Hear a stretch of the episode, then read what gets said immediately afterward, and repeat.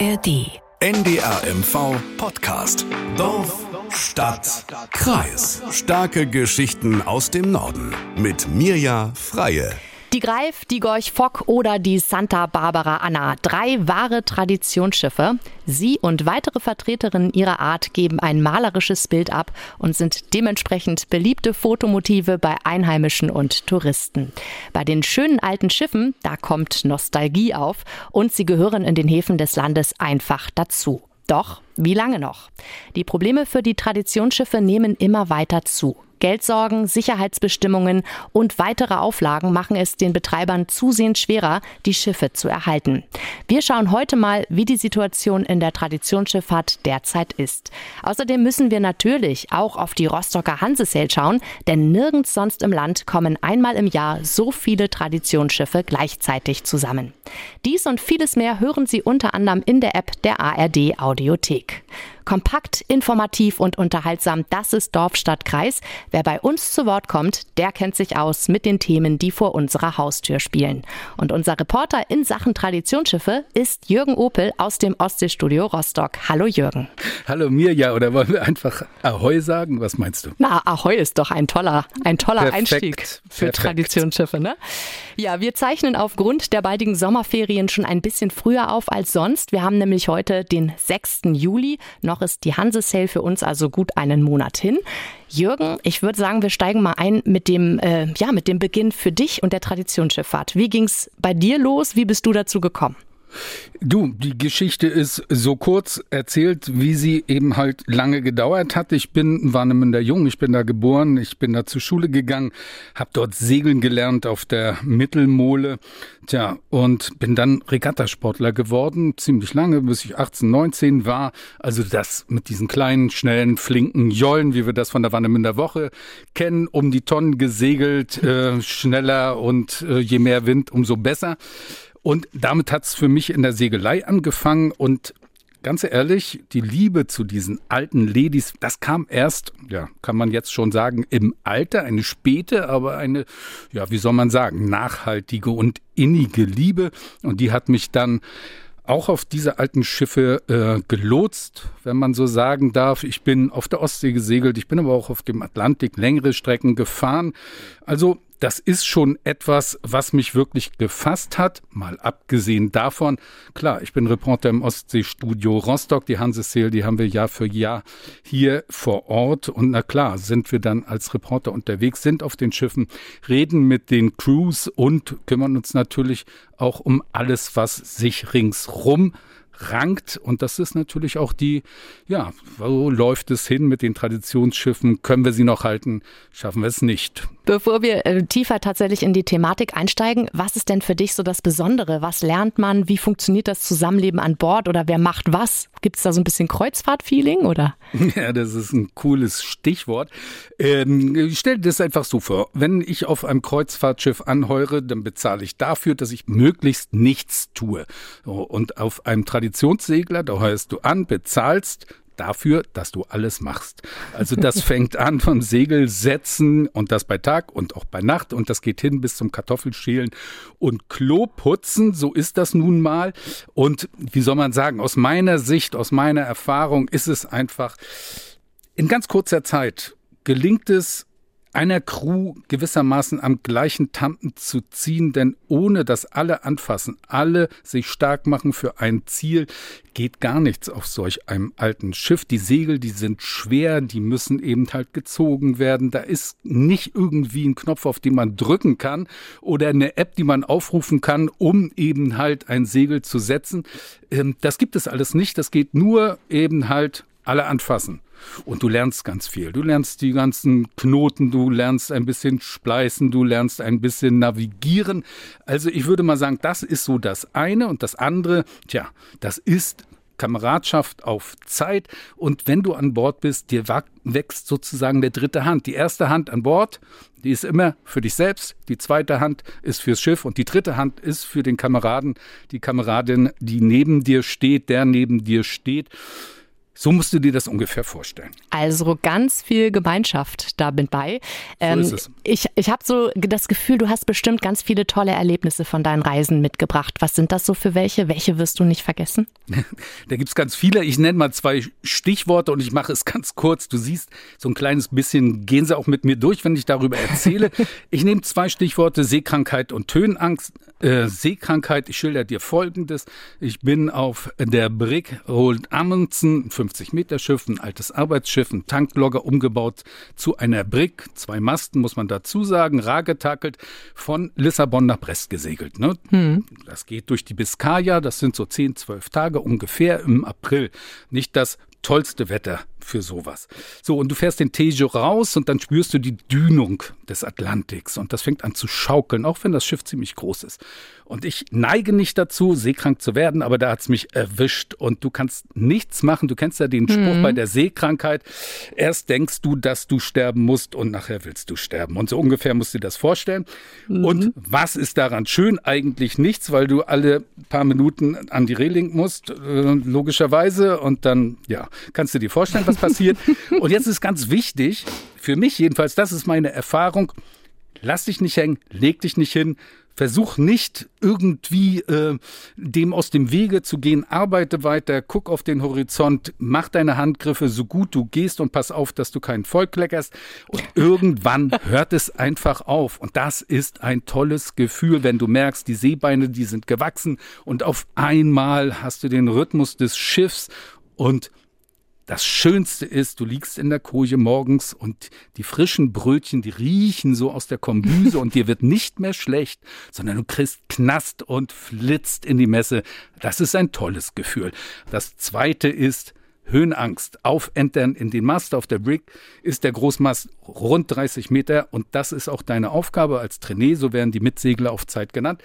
Die müssen da auch hoch und müssen in den Rahnen arbeiten. So auch bei mir. Erst machst du dir in die Büchs, nachher bist du sicherer und dann steigst du sogar bei Nacht ein auf den Mast und dann machst du das auch bei Wind.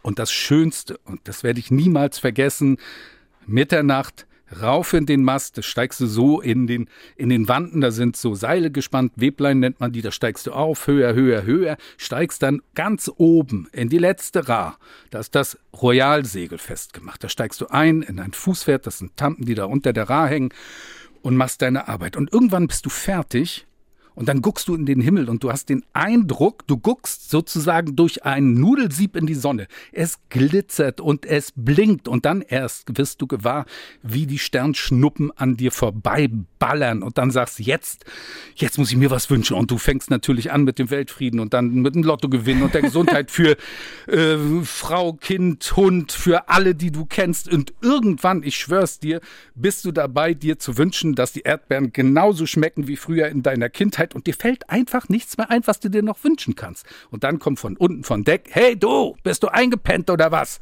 Und dann steigst du wieder ab und stehst auf den Planken und dann kommt einer, haut dir auf die Schulter, du grinst wie so ein Honigkuchenpferd, hast ein bisschen Pippi in den Augen und bist einfach ein glücklicher Mensch und froh, dass du das erleben kannst. In kurzen Worten fast uh, Schneller kann ich nicht. Ich das, ist, sagen, das ist, das ist Segeln, das ist Segeln auf alten Schiffen. Du siehst, ich bin nicht ganz objektiv, wenn ich so ein bisschen durchgehe, dann holst du mich wieder rein. Aber es ist schön. Ich habe bei dem Thema Seekrankheit habe ich nur gedacht, oh je, das kann ich so mitempfinden. Ich musste mal über ein mit einem Lotsenboot hier nur auf den Greifswalder Bodden, aber es war Windstärke 6, glaube ich. Und das ging hoch und runter. Und mir war wirklich, wie du es beschrieben hast, genauso habe ich mich auch gefühlt. Ja. Deswegen mag ich dich kaum fragen, aber man isst ja auch was eigentlich auf den Schiffen. Was gibt's denn da an, so an Bord so zu futtern? Also meine Erfahrung, es ist großartig. Da kommen wir wieder zum Kreuzfahren oder Kreuzfahrtschifffahren. Das ist genau so. Bei uns, wir hatten das Glück, oder vielleicht ist es auch immer so, wir hatten richtigen Smooth, einen, einen Fahrensmann sozusagen, der auf großen Schiffen gefahren hat und der hat uns jeden Tag fünf Mahlzeiten gezaubert. Oh, wow. Morgens mit frisch gebackenem Brötchen und Brot, Grießbrei und äh, Rührei und alles. Dann gab es ein zweites Frühstück mit belegten Brötchen und Obst. Und dann gab es mittags, du wirst es nicht glauben, drei Gänge immer, jeden oh, Tag. Mit Braten, mit Schnitzel, aber auch irgendwie Gemüse. Und der bastelte das ganz allein in seiner Kombüse. Selbstverständlich auch selbstgebackenen Kuchen zum Kaffee, dann gab es Abendbrot, wieder drei Gänge und für die Nachtwache hat er auch immer noch was gezaubert. Gott sei Dank, ja, ist man die ersten ein, zwei Tage seekrank, sonst kommst du damit zehn Kilo mehr wieder nach Hause. Das glaube ich dir. Jürgen, nun bist du nicht nur selbst erfahrener Schiffsmann, wie wir jetzt gerade gehört haben, sondern ja auch Reporter. Das hast du auch schon anklingen lassen. Seit Jahren sprichst du eben mit den Kapitänen, mit den Crews und Gästen auf der Hansesail, berichtest eben für den NDR unter anderem von der Hansesail, aber auch von anderen maritimen Themen. Und bevor wir beide nun tiefer noch in das Thema Traditionsschiffe eintauchen, hast du uns einen kurzen Überblick mitgebracht und zusammengestellt und den hören wir jetzt mal rein. Der Faktencheck. Wenn du ein Schiff bauen willst, beginne nicht damit, Holz zusammenzusuchen, Bretter zu schneiden und die Arbeit zu verteilen, sondern erwecke in den Herzen der Menschen die Sehnsucht nach dem großen und schönen Meer. Antoine de Saint-Exupéry. Wann ist in Deutschland ein Schiff ein Traditionsschiff? Das sind alte Schiffe, die weitgehend im Originalzustand erhalten wurden oder einem Original nachgebaut wurden. Am Erhalt muss es ein öffentliches Interesse geben und der Betrieb muss gemeinnützigen Zwecken unterliegen. In Deutschland werden diese Schiffe amtlich zugelassen und auf ihnen soll traditionelles Handwerk gelehrt werden. Und wie viele Traditionsschiffe gibt es? In ganz Europa gibt es noch rund 5000 Traditionsschiffe. In Deutschland wurden zuletzt etwa 100 zugelassene Schiffe gezählt. Viele werden von ehrenamtlichen Vereinen geführt. Diese bieten gerade auch Jugendlichen mit Segelturns zu erschwinglichen Preisen an und lehren das traditionelle Handwerk an Bord. Wer kümmert sich um die Schiffe, ihre Betreiber und die Traditionsseglergemeinde? Die Sail Training Association Germany, kurz STAG. Sie wurde 1984 in Bremerhaven gegründet, um deutsche Jugendliche, erwachsene Schiffseigner und Hafenstädte intensiver betreuen zu können. Heute zählt die STAG über 4000 Mitglieder, mehr als 30 Mitgliedsschiffe und fördert gemeinnützig und ohne Gewinn Jugendliche, die einen Sail Training Turn auf einem Segelschiff nicht von selbst finanzieren können. Die Fördermittel stammen aus Spenden und Mitgliedsbeiträgen. Ein Blick auf die Finanzen.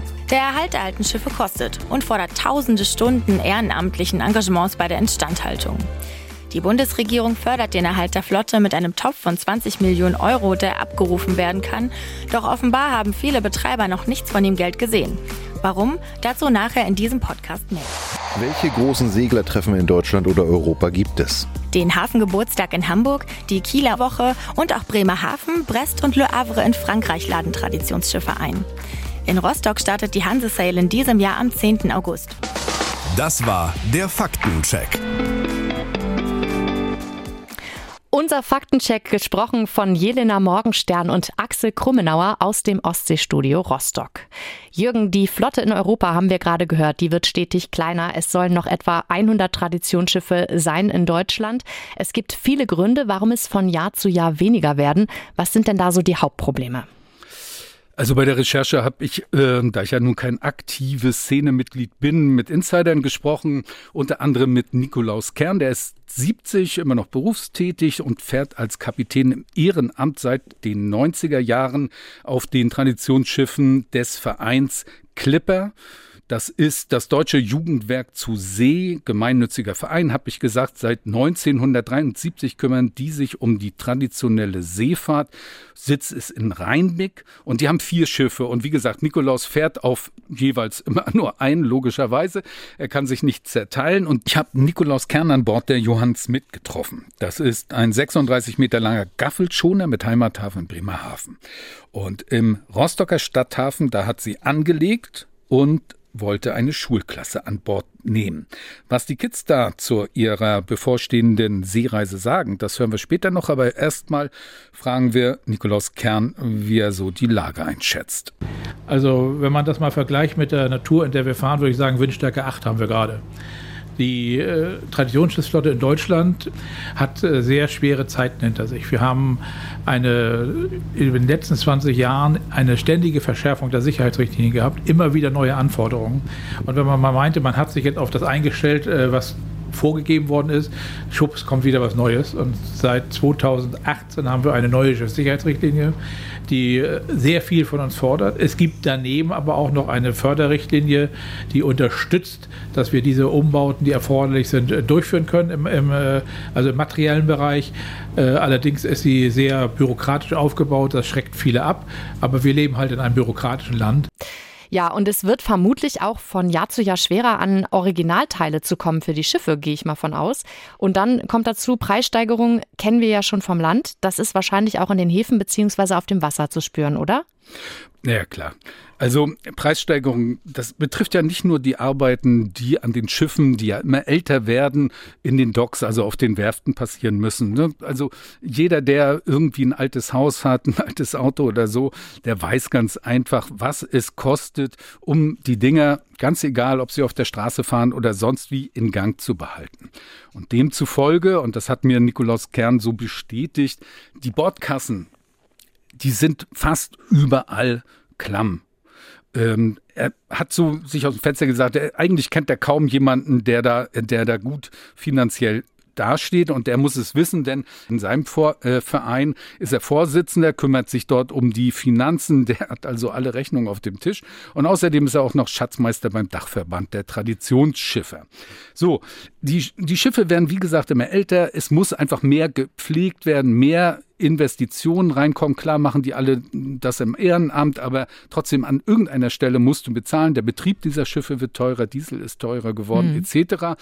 Und last but not least, wir kommen ja später nochmal drauf, dürfen wir nicht vergessen, zwei Jahre über den Daumen hatten wir Corona. Die Schiffe waren nicht in Fahrt, die konnten keine Reisen anbieten äh, für zahlende Gäste. Das heißt also, die haben auch keine Reserven mehr. Ne? Und das ist ein entscheidendes Problem. Und über die Sicherheitsanforderungen reden wir natürlich auch gleich. Äh, jetzt haben wir ja im Faktencheck eigentlich eben gehört, ne? es gab ja für die Schiffe eine Förderung. Ähm, die gibt es. Ähm, das hört sich richtig toll an. 20 Millionen hat der Gesetzgeber da aufgelegt. Das ist ein riesengroßer Topf, könnte man meinen. Aber du hast es schon gesagt, 100 Schiffe über den Daumen. Das Geld verteilt sich also. Und dann hat mir Nikolaus Kern erklärt, na ja, das Geld ist da, aber du musst rankommen. Du musst in diesen Topf reingreifen. Und es ist ein extrem bürokratischer Akt.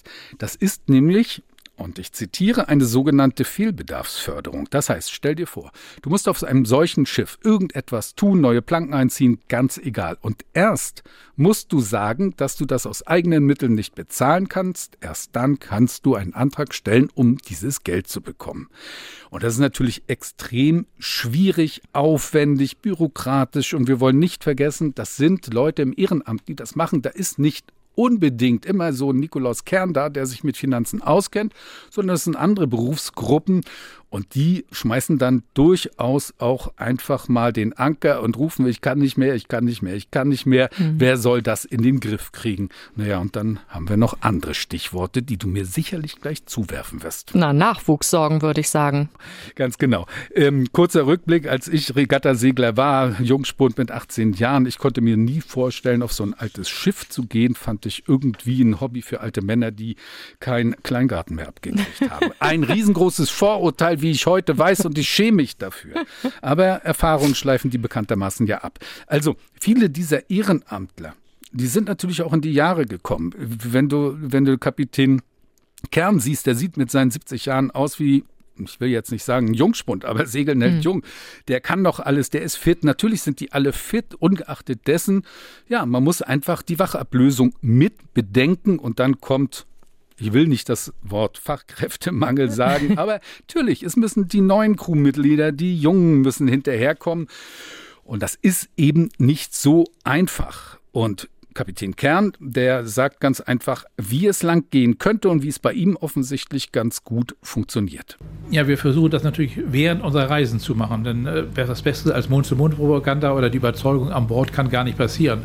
Und äh, ich spreche jetzt für unseren Verein, für Clipper, ist es so, dass wir wirklich alle die Leute, die heute auf den Schiffen arbeiten, gewonnen haben dadurch, dass sie bei uns gefahren sind früher.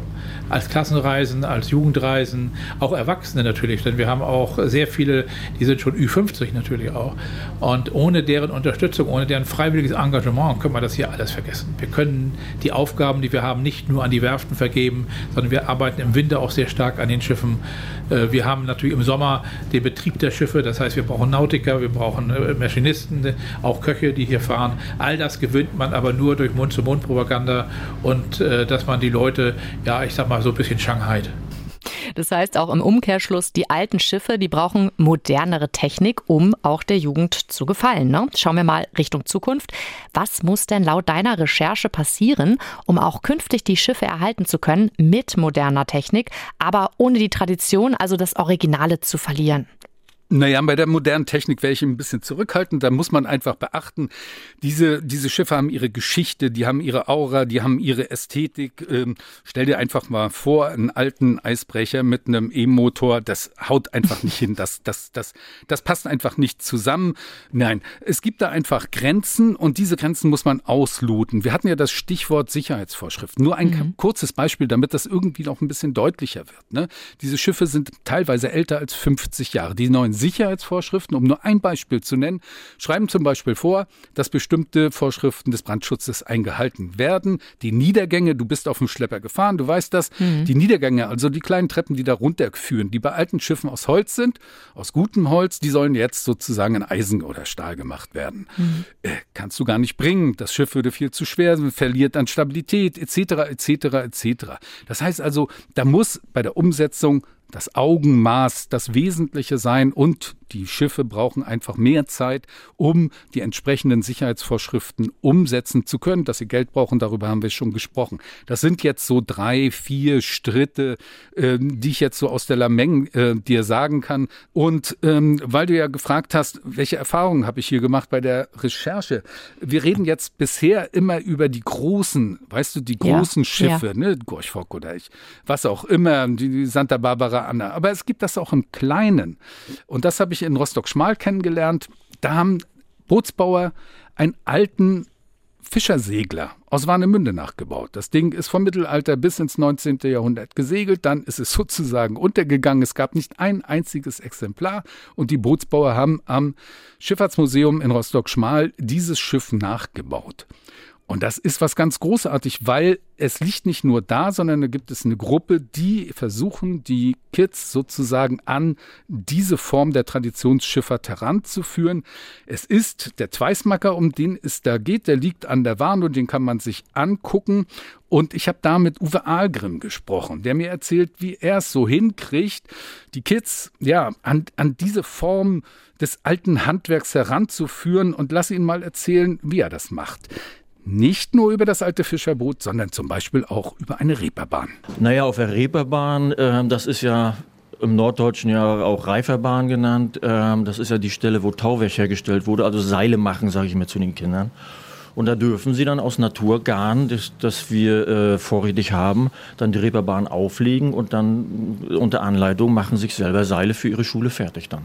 Und äh, da es ja nie Frontalunterricht in irgendwelchem Sinne ist, sondern immer ein Mitmachgeschäft ist, ein Zeigen- und Mitmachgeschäft, äh, muss ich sagen, die Zeit der letzten, äh, die Erfahrung der letzten sechs Jahre ist es immer so, dass sie wirklich kommen, gucken, mitmachen und kein Kind greift zum Handy während der Zeit und sie gehen alle erhobenen Hauptes raus und müssen eigentlich oft auch rausgefegt werden. Hm. Hört sich doch gut an, oder? Ich finde auch. Also es klingt echt schön. So Seile machen, das so könnte ich mir sehr, sehr spannend vorstellen. Ja, treffen wir uns dann mal in Rostock-Schmal zum auf der Reeperbahn.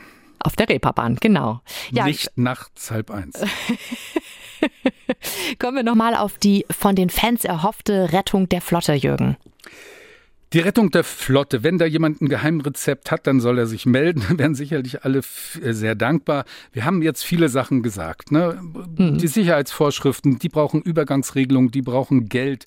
Das ist ganz wichtig. Augenmaß ist ganz wichtig seitens des Gesetzgebers. Jedes Schiff, was du da hast, ist ein Unikat. Du musst immer genau drauf gucken. Wie funktioniert das da? Wie funktioniert das da? Das ist sozusagen das, was sich die Leute, die dann ihren Amt diese Werte erhalten, was die sich wünschen. Da darf nicht der Amtsschimmel geritten werden, sondern, um das mal zusammenzufassen, aus Sicht der Betreiber der Schiffe, der Ehrenamtler, müsste Folgendes passieren. Da muss man zu individuellen Lösungen kommen. Großes Stichwort Entbürokratisierung im Mastenwald. Also genau gucken, was gilt für wen, wann und warum. Und ähm, nochmal genau überlegen, ist es wirklich vernünftig, die Sicherheitsvorschriften, die in der Profischifffahrt, also in der Berufsschifffahrt gelten, müssen die unbedingt auch in dieser Form des Ehrenamtes, der ehrenamtlichen Schiffsführung in der Tradition, müssen die da so eins zu eins übersetzt werden? Oder geht es nicht vielleicht auch, sagen wir mal, etwas angepasster, moderater? Naja, und dann sollte es einfach leichter gemacht werden, ans Geld zu kommen. Nicht, damit jemand zu tief in die Tasche greift, sondern dass jeder das bekommt, was er braucht. Jürgen, was ich mich ja bei all der Romantik für die schönen alten Schiffe leider auch so ein bisschen frage, ist es im Moment, also an, angesichts der Weltsituation, überhaupt sinnvoll, sie zu erhalten? So Stichwort Diesel, hast du schon gesagt, Klimaschutz. Ja, und was glaubst du, warum ist es vielleicht sinnvoll?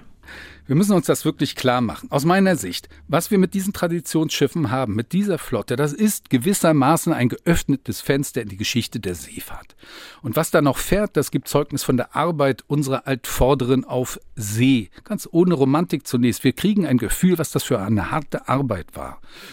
Und wir lernen Geschichte und wir kriegen Geschichten und wir kriegen Respekt vor der Arbeit der Seemänner. Oder nimm einfach mal die Molly, also die Dampfeisenbahn hm. ne, von bei uns in Rostock. Äh, in Doberan natürlich, logisch. Ähm, da kommt ja auch keiner auf die Idee, die abzufracken oder ich weiß es nicht, in einen Elektromotor einzubauen. Die dampft da eben durch die Gegend. Ja, kann man sauberer machen, aber sie gehört dazu. Mhm. Es ist, diese Form der Technikgeschichte ist ein Stück ja, unseres, unserer Genetik, unseres Gene Genmaterials. Und das brauchen wir. Und dass es knallt und stinkt, ja, ist so. Durchatmen und das gehört einfach dazu und ist ganz ehrlich für uns hier in Nordostdeutschland, das ist ein Stückchen Identität. Das sollte man mit Augenmaß bewahren. Ja, ich, ich, jetzt mal so sagen. Ich gebe dir da ja schon recht. Ich, also Schiffe und der Norden, da gehört auch für mich einfach zusammen. Es war jetzt nur vielleicht mal an der Zeit. Alles nachzuvollziehen. Mhm. Und wenn du an der Pier gehst zu Hanseseel, hörst du das immer wieder, wenn da, mhm. wenn da die Stettin dampft und stinkt. Äh, natürlich äh, gefällt nicht jedem, das ist vollkommen klar. Aber mhm. jo, es gehört dazu.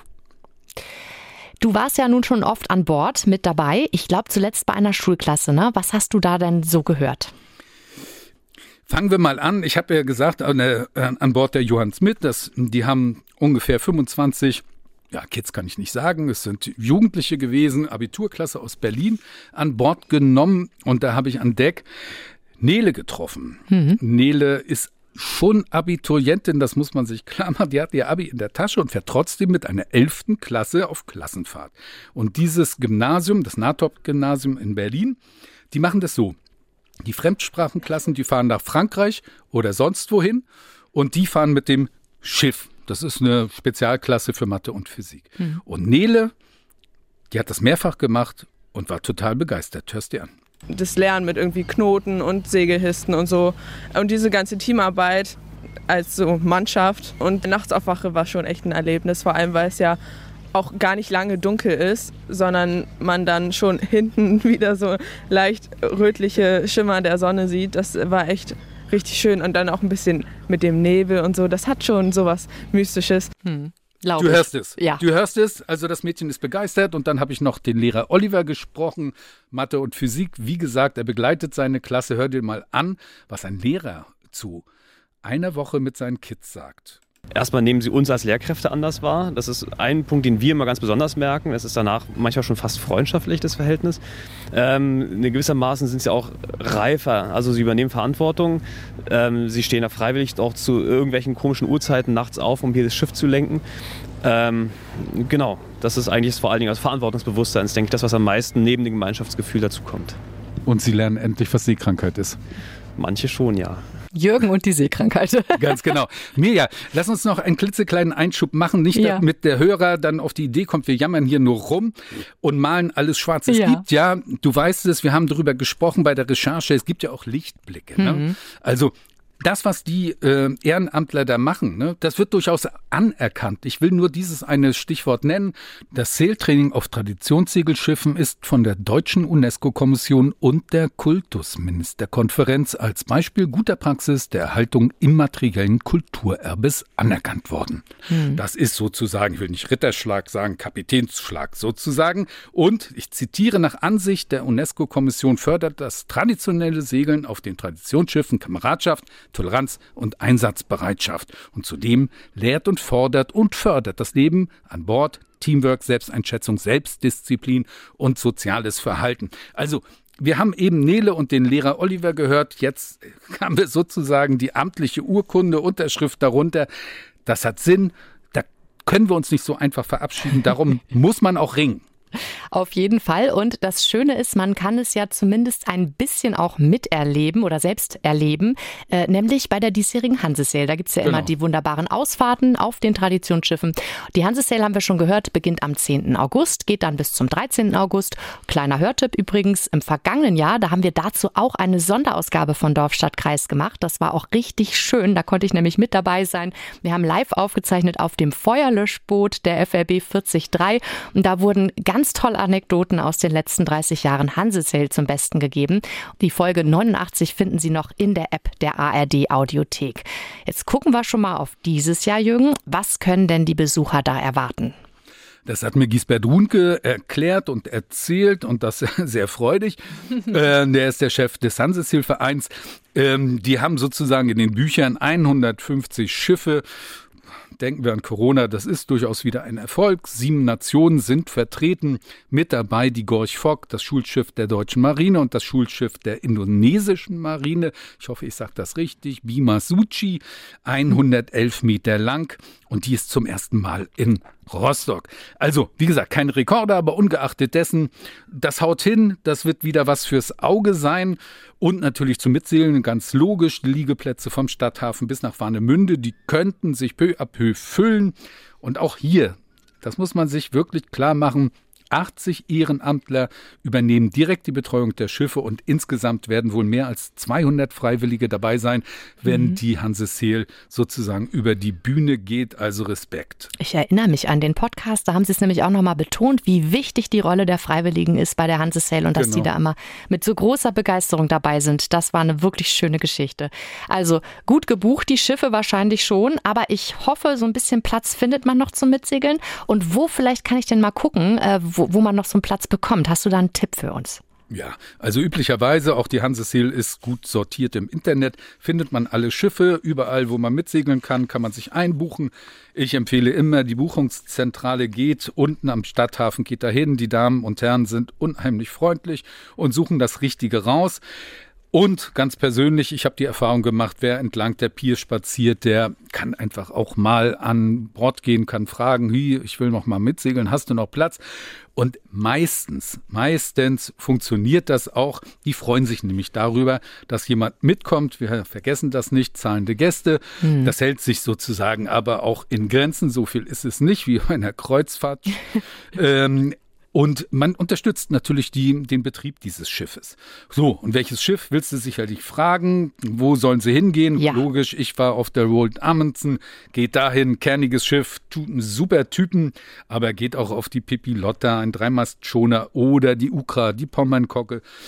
Nur diese zu nennen und wer es mal ein bisschen intimer möchte, da liegt im historischen Stadthafen, also im äh, Museumshafen, da liegt die Glauke. Das ist ein klitzekleiner Segelkutter mit einer Kapitänin übrigens. Cool. Und die freut sich auch, wenn man mitfährt. Es ist ein cooles Erlebnis. Oh ja, das glaube ich. Also das kann ich auch nur empfehlen. Ich war mal auf der Erna hier, aber ja. auf dem auf dem auf dem Strelasund waren wir unterwegs. Ja, sehr schön, sehr ja. schön. Ähm, jetzt müssen wir auch noch mal gucken. Der Krieg in der Ukraine spielt leider auch dieses Jahr wieder eine Rolle, ne? Ja, klar. Also im Grunde genommen, äh, wir wollen jetzt gar nicht groß politisch werden. Mhm. Da halten wir uns raus. Jeder weiß es, der bei der Hanse Seel zu Gast war oder sonst wo, auch in Hamburg oder in Bremerhaven. Die großen russischen äh, Segler, die waren immer so der Hingucker und sie fehlen natürlich. Egal, wie ich das bewerte, sie fehlen am Horizont und Gisbert Runke fehlen sie auch. Hör mal rein. Uns gegenüber so mehr oder weniger angetragen worden, dass das nicht erwünscht ist.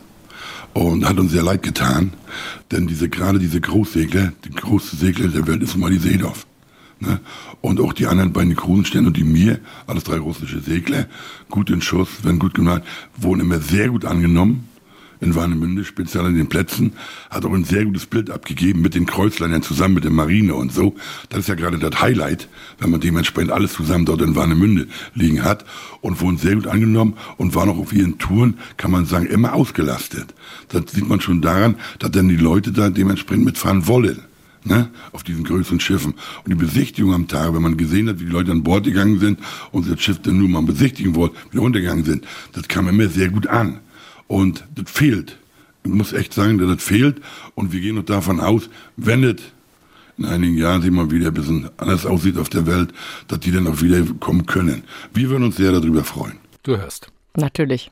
Das ist das eine und natürlich nach der Sale ist vor der Sale. Die sind jetzt, das Organisationsteam ist schon dabei, die Sales für die nächsten Jahre zu organisieren. Da kommt ein dicker Brocken an Problemen auf sie zu. Am Stadthafen soll gebaut werden. Es werden Liegeplätze fehlen und da muss sozusagen der logistische Sachverstand der Seemänner und Seefrauen ran. Wie kann man eine coole Hanse Sale trotzdem organisieren, obwohl entlang der Pier gebaut wird? Aber ich denke, auch da wird äh, den vielen Ehrenamtlern was einfallen. Da wird es Lösungen geben, ganz sicher. Und du wirst wahrscheinlich dann auch in diesem Jahr wieder von der Hanse Sale für uns berichten, denke ich mal. Ne? Gehen wir mal davon aus. Mhm. Und da gibt es nämlich auch vom NDR aus ganz viel zu sehen. Zum Beispiel die feierliche Eröffnung im Warnemünder Kurhausgarten am Donnerstag, zu der übrigens jede und jeder hingehen kann. Die wird moderiert von unserer Kollegin Frauke Rauner. Und natürlich ist der NDR auch wieder im Rostocker Stadthafen am Start. Da gibt es dann den NDR Hanse Sale Club in Höhe des Anlegers Kurs der Blauen Flotte gleich neben der Stefan Janssen. Da war ich auch schon drauf. Das ist übrigens auch ein Traditionsschiff. Beim NDR Hanse Sail Club präsentieren sich dann die ganzen NDR-Programme. Vier Tage lang ist da was los. Bungee-Trampolin, Tischkicker, Liegestühle zur Entspannung und auf der Bühne Programm mit den Moderatorinnen und Moderatoren von NDR 1 Radio MV. Außerdem sind wir auch mit dem Hörfunk Ü-Wagen vor Ort. Da können Sie auch gern mal Hallo sagen. Die freuen sich immer und da reingucken wie das dann mit der Technik da so läuft. Auf dem haben wir übrigens auch schon den ein oder anderen Podcast aufgezeichnet.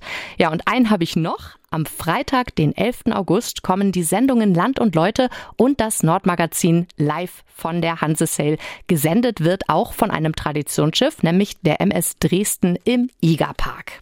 Ja, und da ist traditionell, könnte man fast sagen, zur Hanse Sail immer viel los und dieses Jahr noch einmal mehr, denn wir senden vom Tradi, also von der alten Dresden, das Nordmagazin. Und ganz klar mit dem besten Blick auf die Warnow ist für mich auch irgendwie so ein Geheimtipp.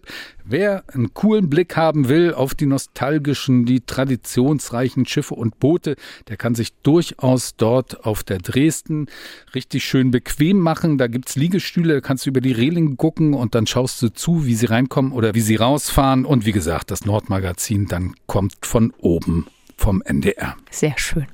Ja, und zum Abschluss der Folge die Frage an dich, Jürgen. Wie fällt denn jetzt dein persönliches Fazit zur Traditionsschifffahrt aus? Die Flotte wird nicht untergehen, ganz bestimmt nicht. Wir haben über verschiedene Probleme gesprochen. Bei der Umsetzung der Sicherheitsvorschriften mit Augenmaß, bitteschön. Bei der Vergabe von finanziellen Mitteln einfach ein bisschen weniger Bürokratie würde den Schiffen, den Betreibern wirklich gut tun. Ja, beim Blick auf die jungen Leute ich habe da an, an der Pier mit Nikolaus auch drüber äh, philosophiert. Die machen sich natürlich eine Riesenplatte, wie sie das hinkriegen.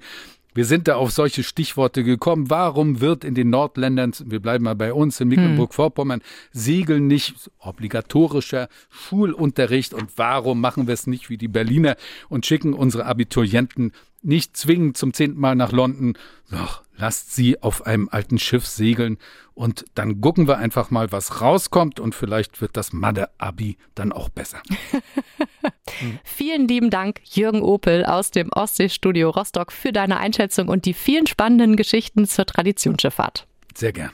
Danke dir. Sehr gerne. Ja, ich habe ja das große Glück auch, wenn ich gleich hier das Studio verlasse, dann sehe ich ganz viele solcher schönen alten Schiffe hier im Museumshafen in Greifswald liegen. Wenn Sie aber noch mehr Infos brauchen oder alles sich noch einmal nachlesen möchten, dann schauen Sie doch gerne bei uns im Internet. Außerdem freuen wir uns immer über Fragen und Anregungen von Ihnen. Schreiben Sie uns gerne eine E-Mail. Ich stelle Ihnen sämtliche Adressen in die Shownotes der heutigen Folge. Wenn Sie gerne noch weiterhören möchten über die Schifffahrt, dann kann ich Ihnen zum Beispiel den Podcast Hamburger Hafenkonzert Konzert von NDR 90,3 empfehlen. Da geht's immer um maritime Themen und Kapitäne erzählen aus ihrem Berufsalltag. Zu finden in der App der ARD Audiothek. Außerdem finden Sie noch viele spannende Themen bei Dorf, Stadt, Kreis in der kostenlosen NDR MV App. Mein Name ist Mirja Freie. Bis ganz bald und Ahoi. NDR MV Podcast. Dorf, Stadt, Kreis. In der kostenlosen NDR MV App und in der ARD Audiothek.